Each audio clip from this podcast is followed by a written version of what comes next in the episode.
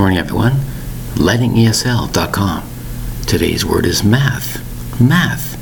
M A T H. Obviously, you've heard this word before in short form. Math is a short form for mathematics, which is the study of numbers, quantities, shapes, all kinds of things. When somebody says, I don't know the math, I don't know the mathematics, what's the formula? What's the symbols? How do I add, subtract, multiply, divide? What are the percentages? What's the quantum physics, mechanics, etc., etc.? I don't know the math.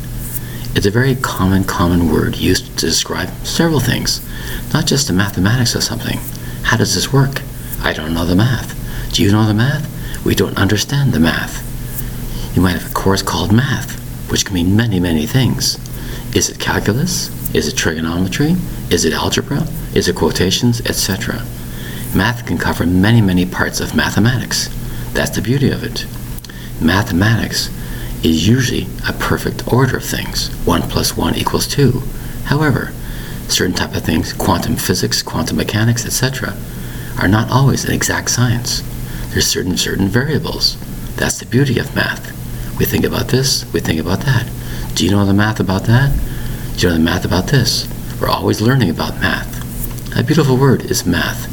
M A T H. Thank you very much for your time. 拜拜。